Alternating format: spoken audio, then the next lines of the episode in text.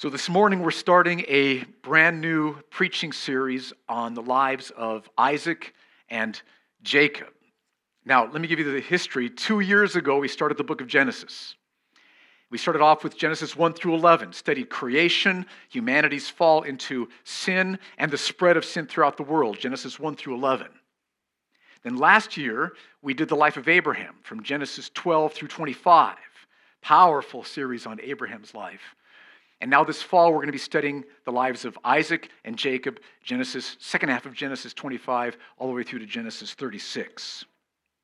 And this morning, what I want to do is set the stage for this series by raising three crucial questions. And I'm praying that at the end of these questions, you'll be like, I want to study the lives of Isaac and Jacob. Let's go. I'm, I'm looking forward to this. So here's the questions.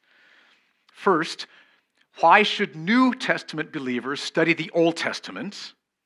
And second, more specifically, why should we be excited about studying the lives of Isaac and Jacob? Why are they important? And then third, how does Moses in the book of Genesis set the stage for showing us the importance of Isaac and Jacob? How does he set the stage for helping us to understand the significance of their lives? So, those are the three questions we're going to work on this morning. Then, next week, we're going to dive into the life of Isaac and study away. So, first, why should New Testament believers study the Old Testament? And if you hold your Bible open, you can see almost three quarters of the Bible is the Old Testament. That's Genesis through Malachi, 39 books. And you've got the New Testament, almost a little more than a quarter. Uh, was it 27 books? Matthew through the book of Revelation. So you've got Old Testament, you've got New Testament. So if the Old Testament is old, why should we study the Old Testament when we've got the New Testament? Okay, that's the question. One reason is, as Jesus said, the Old Testament is perfect truth from God Himself. God specially gifted the Old Testament authors Moses, Isaiah, Jeremiah. He specially gifted them to write perfect truth from God Himself. And so the Old Testament is perfect truth from God. Not only that, the New Testament authors often quote from the Old Testament and refer to the Old Testament, which means that if we want to understand the New Testament, we need to read the Old Testament. Does that make sense? So we'll understand where the quotations are coming from, what the events are that are being alluded to. To understand the New Testament, we need to read the Old Testament. And there's a third reason I want to give you that, that you might be surprised by. I was surprised when I saw these scriptures. The New Testament tells us that the Old Testament was written not just for Israel, but for us, New Testament believers. The Old Testament wasn't just the book for Israel, the Old Testament was written also for us. Let me show you three scriptures which teach this. First, Romans chapter 4, verses 20 through 24. Such encouraging scripture that Paul writes. Here's what he says He's talking about Abraham. No unbelief made Abraham waver concerning the promise of God. But he, Abraham, grew strong in his faith as he gave glory to God, fully convinced that God was able to do what he had promised. That is why his faith was, and here Paul quotes from the Old Testament, that is why his faith was counted to him as righteousness. Then he goes on, but the words, it was counted to him, were not written for his sake alone, but for ours also. It will be counted. Perfect righteousness will be counted to us who believe in him, who raised from the dead Jesus our Lord. Now, here's what's going on Abraham was a sinful man, just like you, me, we've all sinned. And yet, Abraham was counted perfectly righteous before God. How?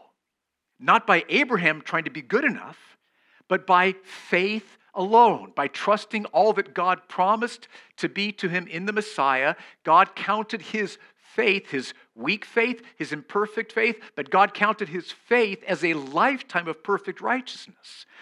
And Paul says those words weren't just written for Abraham's sake or for the people of Israel's sake, those words were written for your sake, New Testament believer. God had Paul write those words so that you could read those words in Genesis 15 so that you could study those words in Genesis 15, so that you could be strengthened by those words in Genesis 15, so that you'd know this is how I can be completely righteous before God, not by trying to be good enough, but by trusting all that God's promised to be to us in the Messiah, Jesus. So God had Moses write Genesis 15, not just for the people of Israel, but for you, for us, for New Testament believers. Look also at 1 Corinthians chapter 10, verses 9 through 11. Here's what Paul writes He says, We must not put Christ to the test, as some of them, some of Israel, did, and were destroyed by serpents. And that's referring to Numbers 21, 5 through 6. Nor grumble. Let's not grumble, as some of them did, and were destroyed by the destroyer. That's a reference to Numbers 14. Now look at verse 11. Now these things happened to them as an example but they were written down for whose instruction? Our instruction. New Testament believers' instruction. So these events from the book of Numbers were written down not just for the people of Israel to read and learn from, they were for that reason, but also so that we, New Testament believers, could read and learn from them. So God had Moses write the book of Numbers, not just for the nation of Israel, but for us today to study, to learn from. One more passage on this point. 1 Peter chapter 1 verses 10 through 12. Here's what Peter writes. Concerning this salvation, the prophets, the Old Testament prophets, who prophesied about the grace that was to be yours, searched and inquired carefully, inquiring what person or time the Spirit of Christ in them was indicating when he predicted the sufferings of Christ and the subsequent glories. It was revealed to them, these Old Testament prophets, that they were serving not themselves, but you in the things that have now been announced to you. Now, there's a lot in these verses. Notice that in the Old Testament, the Spirit of Christ, that is the Holy Spirit, was giving the prophets what to write. So they were writing. And so the Old Testament prophets, they want to write about the Messiah. So they are inquiring and searching carefully about who the Messiah would be, when he would come, and how he would suffer and then be glorified. Not only that, but God revealed to these Old Testament prophets, this is amazing, that what they wrote was not just for them, not just for Israel, but for us, for New Testament believers. So when Isaiah wrote like Isaiah 53, he knew he was writing this for the people of Israel, but he also knew he was writing this for those who would be believing in the Messiah after the Messiah, the suffering servant, had come. Isaiah knew he was writing this for us as well. And as Jeremiah wrote his prophecy, he knew that he was writing this not just for Israel, but for us as well. And when Moses was writing the book of Genesis, and when he was writing about the life of Isaac and Jacob, he knew that he was writing this not just for Israel, but for us as well. here's the picture that I had. If sometimes we feel like if, if we read the Old Testament, it's like we've got an envelope, a sealed envelope, and it's to the nation of Israel. And we, we feel a little uncomfortable. Like, should we really be reading Israel's mail? I mean, but see, it doesn't just say to Israel. The envelope says to Israel and to the church, to New Testament believers. That's what God has said about the Old Testament. So read the New Testament, beautiful, glorious New Testament and read the Old Testament because the Old Testament was written not just for Israel, but for us. That's one of the reasons we are going through the book of Genesis together here as Grace Church. But now let's get more specific and ask this second question Why should we study the lives of Isaac and Jacob? A little bit obscure, maybe. Who are those guys? Why, why should we take time Friday mornings here. Lots of things we could be talking about. Why study the lives of Isaac and Jacob? And to explain why, let me show you how important the name of God is that God is the God of Abraham and the God of Isaac and the God of Jacob. Look at Exodus chapter 3, verse 15. Here's what God says to Moses about his name. and feel the weight of this. Exodus 3:15. God also said to Moses, "Say this to the people of Israel: The Lord, the God of your fathers, the God of Abraham, the God of Isaac, and the God of Jacob has sent me to you. This is my name forever, and thus I am to be remembered throughout all generations." So as the God of Abraham, the God of Isaac, and the God of Jacob. Very important name of God. And look at what Peter says when he preaches in Jerusalem in Acts chapter 3. He says, The God of Abraham, the God of Isaac, and the God of Jacob, the God of our fathers. It's that God who glorified his servant Jesus, whom you delivered over and denied in the presence of Pilate when he had decided to release him. So, one of the most important descriptions of God is that God is the God of Abraham, He's the God of Isaac, and He's the God of Jacob. And what this means is that when you study the life of Isaac, for example, and you, you find out who his God is, you know that Isaac's God is the true God, the creator of the universe, because God said, I am the God of Isaac. So you figure out who Isaac's God is? That's me, the true God. And the God of Jacob is the true God. And when we study Isaac and study Jacob, we not only grow in our knowledge of who God is, we see how God relates to them and we see how they relate to God. So we can grow in our knowledge of God, how He relates to us, how we relate to Him by studying the lives of Isaac and Jacob. Now, let me give you a couple of examples. In Genesis 26, we see Isaac facing trouble from some of his neighbors. Kind of strange. We'll be coming to this in a few weeks. But Isaac dug a well, started drawing water from the well, and Isaac's neighbors came to him and said, oh, oh, that's our well. Isaac says, Oh, okay. Let them have the well. I'll go dig a different one. So he goes off and digs a different well and starts taking water from it. And the neighbors come and say, Oh, oh that's our well too. And so Isaac can figure out this is not going in a helpful direction. This is trouble. He's trying to get wells, and, and the neighbors keep claiming them. And so he doesn't know what to do. And he starts to be full of fear. What's going to happen with these neighbors who obviously aren't very gracious? But God comes to him and encourages him with a promise. Look at Genesis 26, verse 24. I love this verse. And the Lord appeared to him the same night and said, I am the God of Abraham your father. Fear not, for I am with you and will bless you and multiply your offspring for my servant Abraham's sake. So here we see the God of Isaac coming to him when he's fearful. Isaac's fearful. God comes to him and consoles him, comforts him with the promise listen, I will be with you. Don't worry about these neighbors who are harassing you. And see, this is the God of Isaac, and God has said, I am the God of Isaac. So we know the God of Isaac is the true God, the God who's created everything. He's the Father of our Lord Jesus Christ. And here we learn how God relates to us. And I just want to, I'm sure some of you this morning are probably struggling with some fear in some areas, uh, maybe work difficulties, maybe some health concerns that you're battling, or some financial pressures that you're struggling with. Maybe it's a it's a wayward child or a relationship situation, but, but some of you, I'm sure this morning, are battling with fear. Now, here's the good news the God of the universe, the God of Isaac, when we are battling with fear, he cares about us. He will come to us and comfort us through his promise, the promise that he will be with us. And so I would encourage you if you're battling fear, don't battle it alone. God wants to come to you and encourage you. And so take some time, kneel down by your bed or kitchen table, open up the Bible to where He says, I will be with you. And pray over that promise. God will use that promise to relieve your fear, to fill you with peace.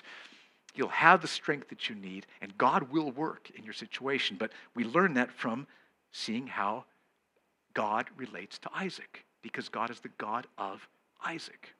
Here's another example. Jacob, I love this. He served his father in law Laban. We'll, we'll, get to that story. And God just richly blesses him. I mean, cattle, sheep, oxen, just massive wealth is brought to Jacob as he serves his father in law. And so, how does Jacob view these blessings that God has given to him? How does he view them? And look at what Jacob says to God about these blessings in Genesis 32:10. This is amazing. I would encourage you to memorize this verse. He says to God, I am not worthy of the least of all the deeds of steadfast love and all the faithfulness that you have shown to your servant. I'm not worthy of the least of what you've done. See, the reason is because Jacob knows he's sinned against God. He knows that all he deserves from God is, is punishment forever. That's all he deserves is punishment. He knows that these blessings are blood bought gifts, mercifully, graciously, undeservedly given to him. So Jacob humbles himself before God and says, I'm not worthy of any of your blessings. Now, this is a crucial truth about the God of the universe. This is the God of Jacob, the true God. And when he gives us blessings, let's not be deceived into thinking it's because somehow we've earned them by our goodness or deserved them in some way. None of us can ever be good enough to earn or deserve anything good from God because of our sin. It's just so important just to humble ourselves before God and acknowledge that. And yet, the beautiful thing about God is He lavishes blessings and favor upon unworthy people like me and like you. And so I would encourage you to take some time and humble yourself before God and say, I'm not worthy of the least of the blessings you've given to me. That is such a powerful statement.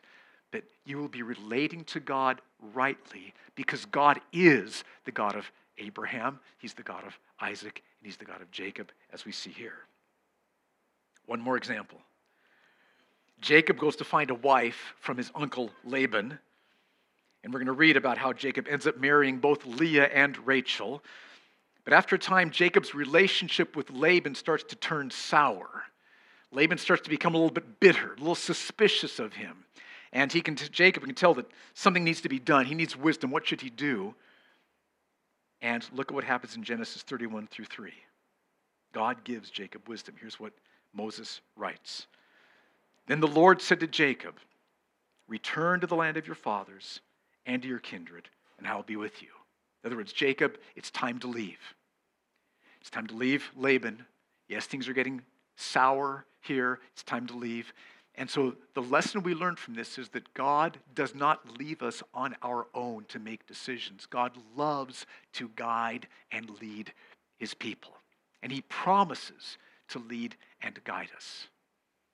He promises to give us the wisdom that we need. And that's what Jacob experiences here. So if you are facing a decision, a weighty decision, maybe about work or career, schooling, maybe a weighty decision about marriage or about where to live or what ministry area to go into, you're facing some weighty decision.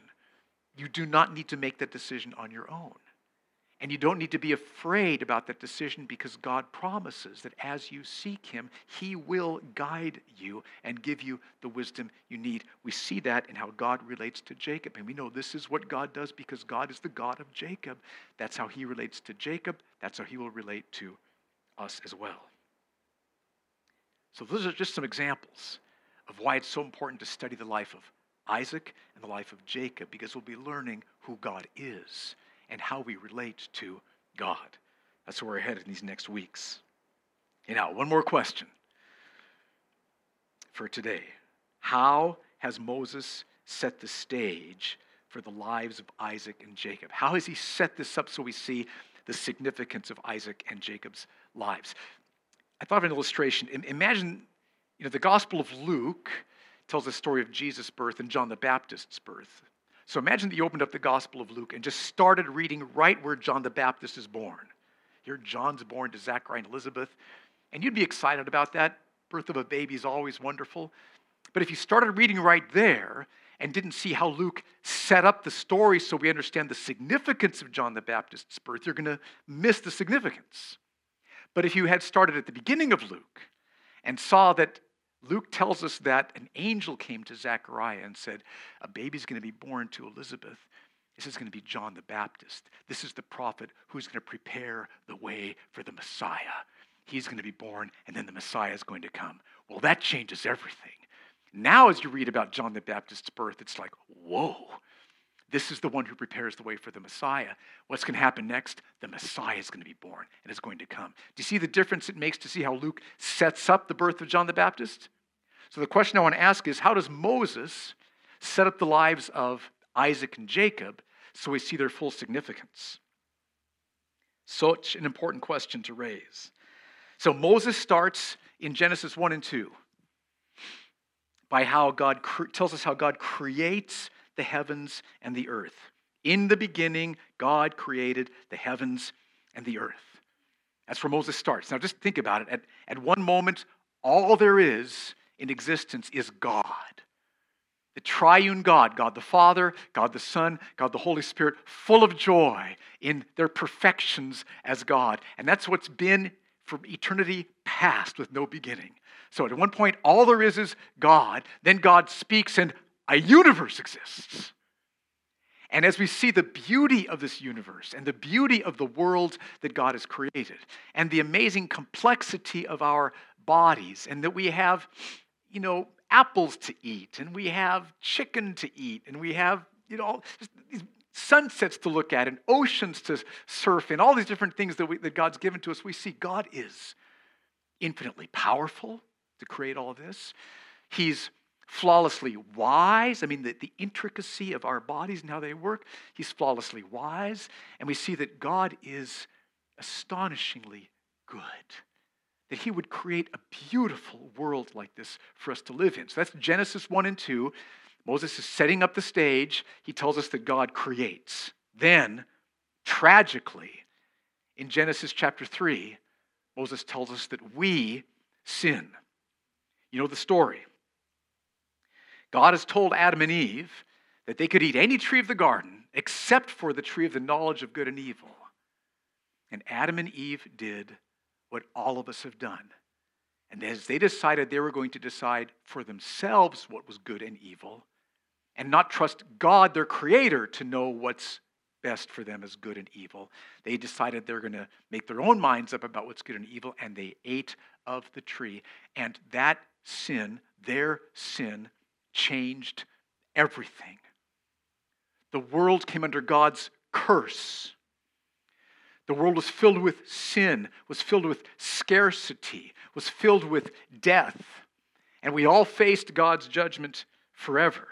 That's what happened as a result of Adam and Eve and our sin. And, and that could very well have been the end of the story.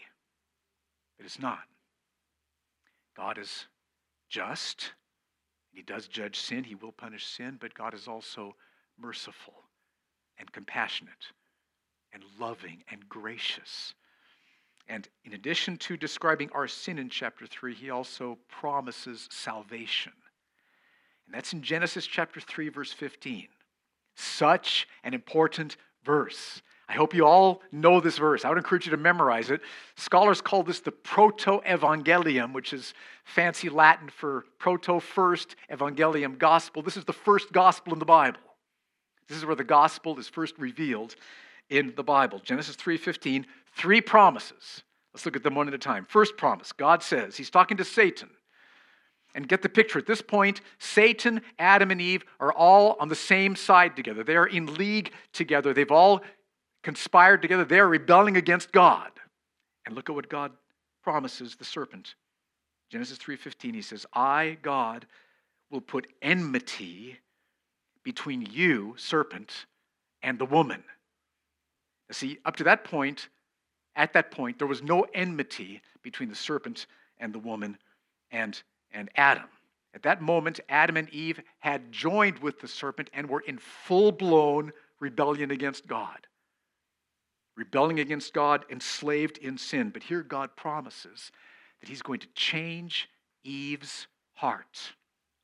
He's going to give her repentance, He's going to give her faith, He's going to change her heart, set her free from sin's power, so she will turn and trust God. That's what God promises, and that's what God does. And He also does it for Adam, although He doesn't state that explicitly here. So, this first promise is yes, right now, every human being has sinned Adam and Eve, that's all, all the human beings that are there, but I'm going to change their hearts, and they're going to be at enmity with the serpent. That's the first promise. That's not all that God promises. Second promise God says, And I will put enmity between your offspring, your, the serpent's offspring, and her offspring, Eve's offspring. In other words, God is saying, I'm going to form, not, it's not just going to be the serpent's offspring who are all in rebellion against God. I'm going to create a second people, Eve's offspring, who will be trusting God, in submission to God, living in obedience to God. So there will be two camps of people. There will be Satan's offspring who will be continuing in rebellion against God, and there will be Eve's offspring, those whose hearts God changes so they turn away from sin and Satan and trust God. That's what God promises, and that's what God's been doing ever since. You who are trusting Christ are part of Eve's offspring. Now, let me just give you a vision or a picture of what this means for us living here in Abu Dhabi because we are here, again, surrounded by people who've never heard the gospel and who are enslaved to, to bondage to Satan. And we are here as God's people, as Eve's offspring, with the good news of the gospel. Let's not waste this opportunity that we have here. As you ask God, look, God, how can I advance the gospel in my neighborhood? He will tell you how. He has a plan for you. Or what can I do in my workplace? He will guide you and direct you. But here God promises there's going to be two people, not just sinful people. I'm going to create the offspring of Eve who are going to be believing. And there's one more promise, the most important one, I think. God says, He, namely one of Eve's offspring, shall bruise your head, serpent. One of Eve's offspring is going to bruise your head, and you shall bruise his heel. Now, what, what's this talking about?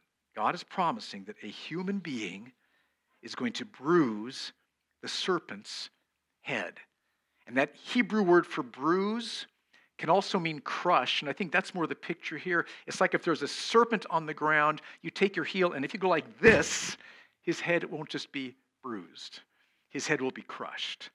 That's the picture that's being described here, I think. So a human being is going to crush the serpent's head. God is promising that, that an offspring of Eve, a human being, is going to destroy the serpent, is going to destroy Satan's power, is going to crush Satan's work. But at the same time, the serpent will crush his heel, which is a much less serious injury, but an injury nonetheless. Not a fatal injury, but a significant injury. So the question readers of Genesis have in chapter 3:15 is who is the serpent crusher? Who is this? And we know because we've read the rest of the Bible, Jesus Christ is the serpent crusher. Jesus Christ is an offspring of Eve, right? Fully human. And he's fully God. Fully man, fully God. And on the cross, Jesus paid the penalty of sin for all who would put their trust in him. And by dying on the cross, he crushed the serpent's head. Satan's power was broken on the cross. Jesus did that. But in the course of crushing the serpent's head, Jesus was wounded in the process. He died, but it wasn't fatal because he was raised from the dead. Jesus is the serpent crusher. So this is amazing. All the way back in Genesis chapter 3, we see Jesus foretold. We see his death on the cross foretold. The third chapter of Genesis, right after the fall, we see God promising the serpent crusher, the Messiah, Jesus. I love this. But now, readers of Genesis at this point wouldn't know who the serpent crusher was going to be. So they're wondering Who's the serpent crusher going to be? Who's the offspring of Eve going to be? And they're wondering, is it, you know, is it going to be this person, this person? And so that's one of the, the big stories that's going through the book of Genesis. Who is the serpent crusher? And God gives hints and hints, and the, the picture gets clearer and clearer all the way through the Old Testament. That's what happens. So that's Genesis 3. We sin, God promises salvation. Then in chapter 4 through 11, we see sin spreading throughout the entire world, so much so that by the time we come to the end of chapter 11, we can't we, we don't see anybody described there who's, who's godly. It, it looks like, at least the impression that Moses leaves us with, is just massive spread of sin. Are there, are there any offspring of Eve left? Are, are there any believers left? What's happening here? That's where we come to the end of Genesis 11. And so at the end of Genesis 11, we can wonder what about God's promises? What about the enmity between the serpent and the woman? Is that still is God still changing people's hearts? Where's the offspring of Eve? Where are godly people? When's this, where's, when's the serpent crusher going to come? And in chapter 12, God answers some of these questions by repeating his promise. In chapter 12, he repeats his promise.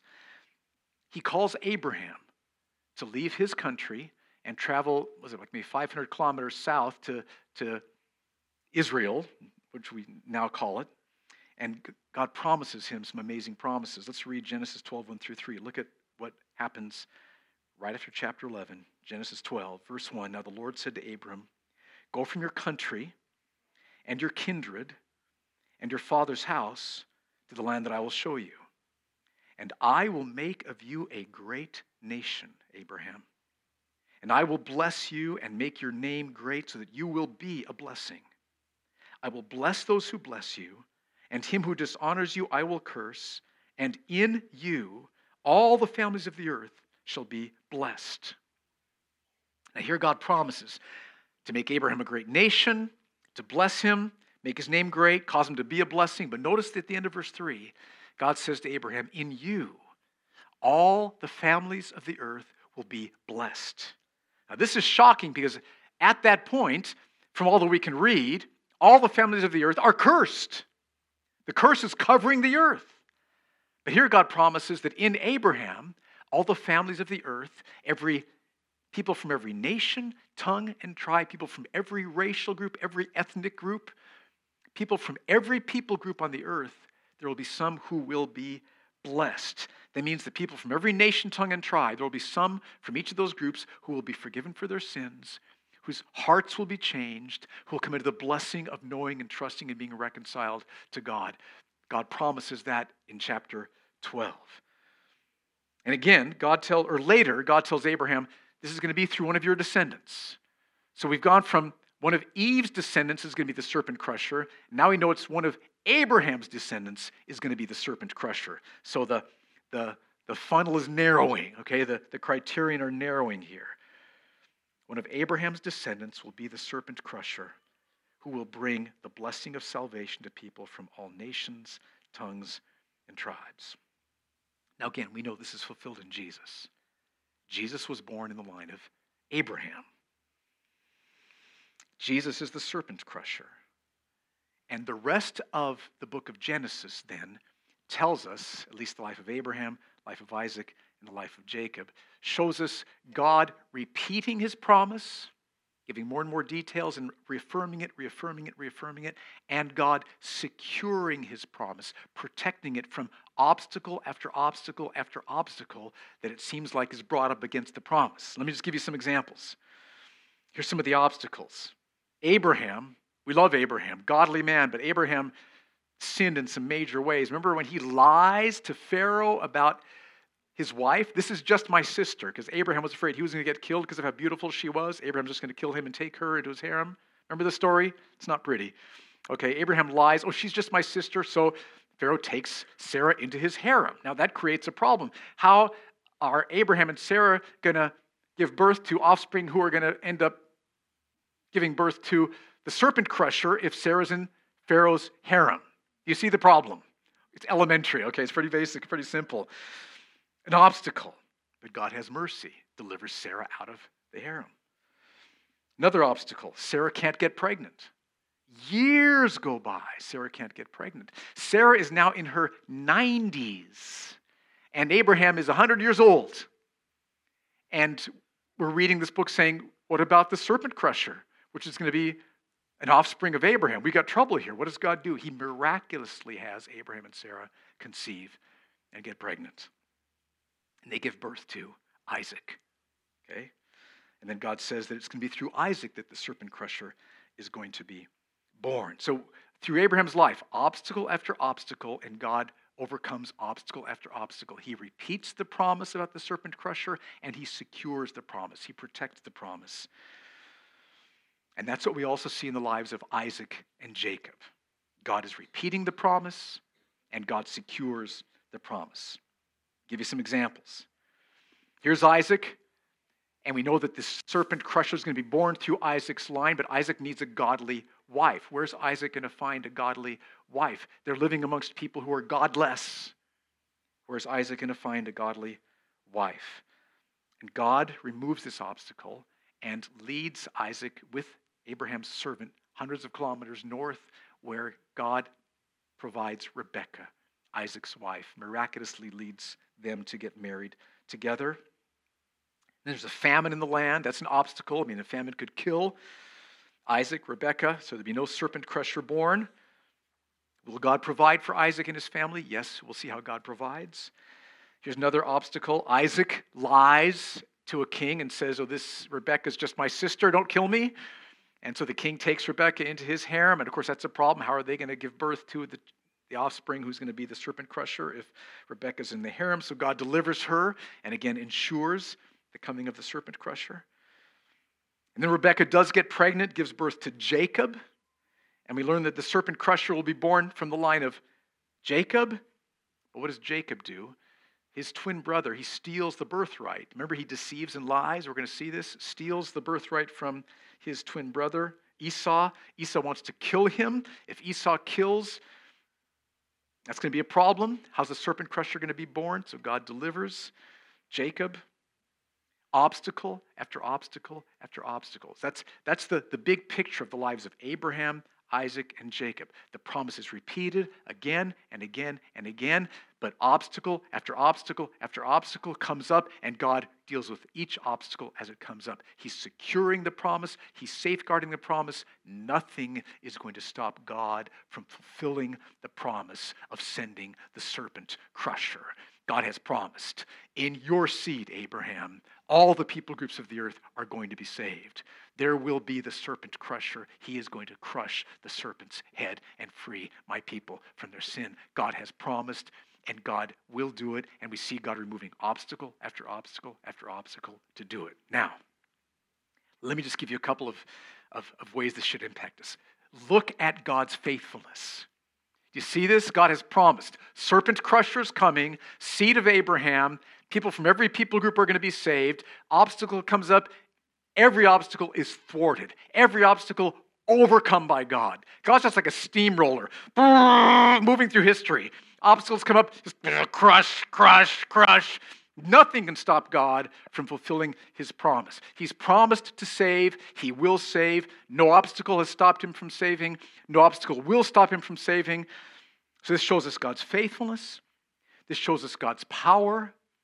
I hope that this, show, this just deepens even more the assurance of your salvation in the finished work of what God did on the cross, because there we see the serpent crusher crushing the head of the serpent, paying for our sins breaking the power of our sin, purchasing new life for it for us. God did it, and so we can be assured of our salvation. I pray that one way this is impacting you is you just leave here today knowing that you are on a rock solid foundation from here to eternity because you're trusting Jesus Christ, the serpent crusher, and what God has promised and has done through him. Now, also, this should motivate us to tell other people. Tell somebody today, did you know that the serpent crusher has come? And they'll want to know what, what are you talking about? That may not be the best approach to take, but you know, you, you get my drift. But this is the best news in the world, especially uh, Muslim people who understand about the fall and Adam and Eve, right?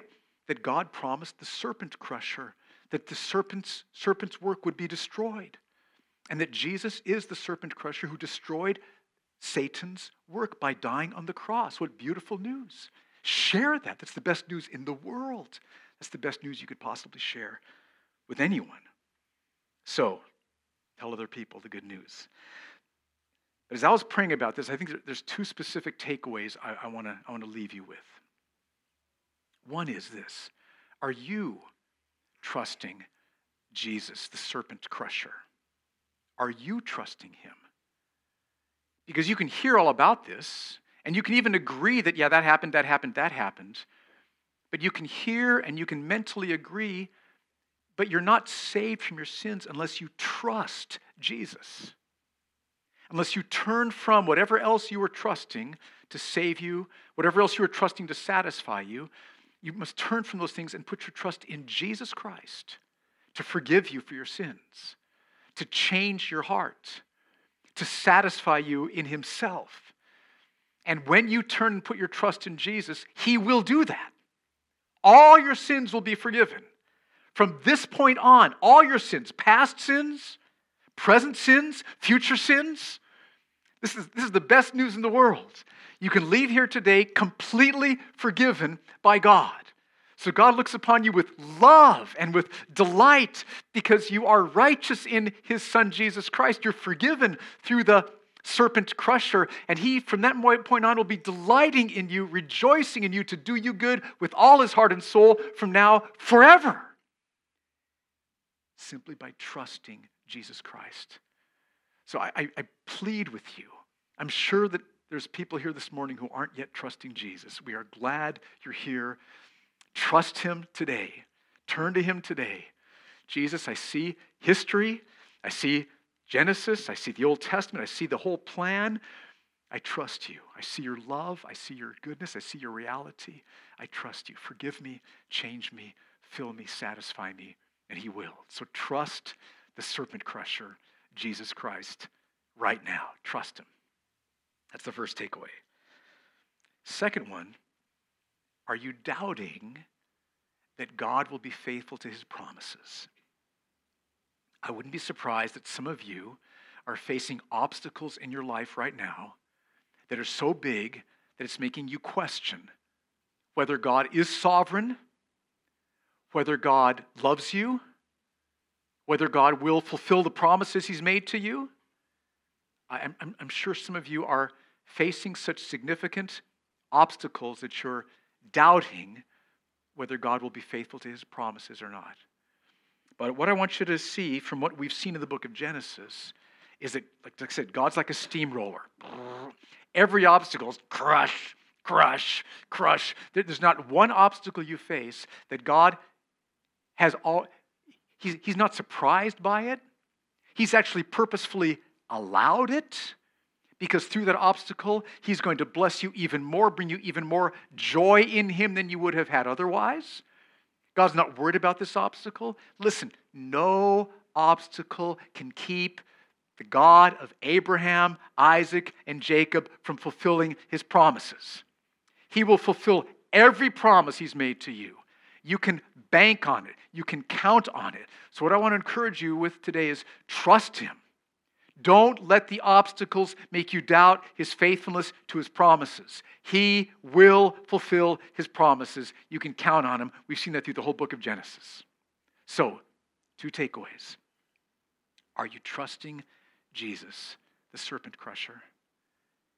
And are you doubting that God will be faithful to his promises?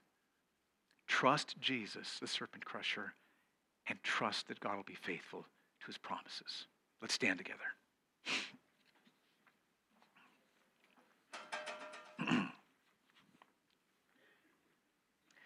God, I pray that you would take your word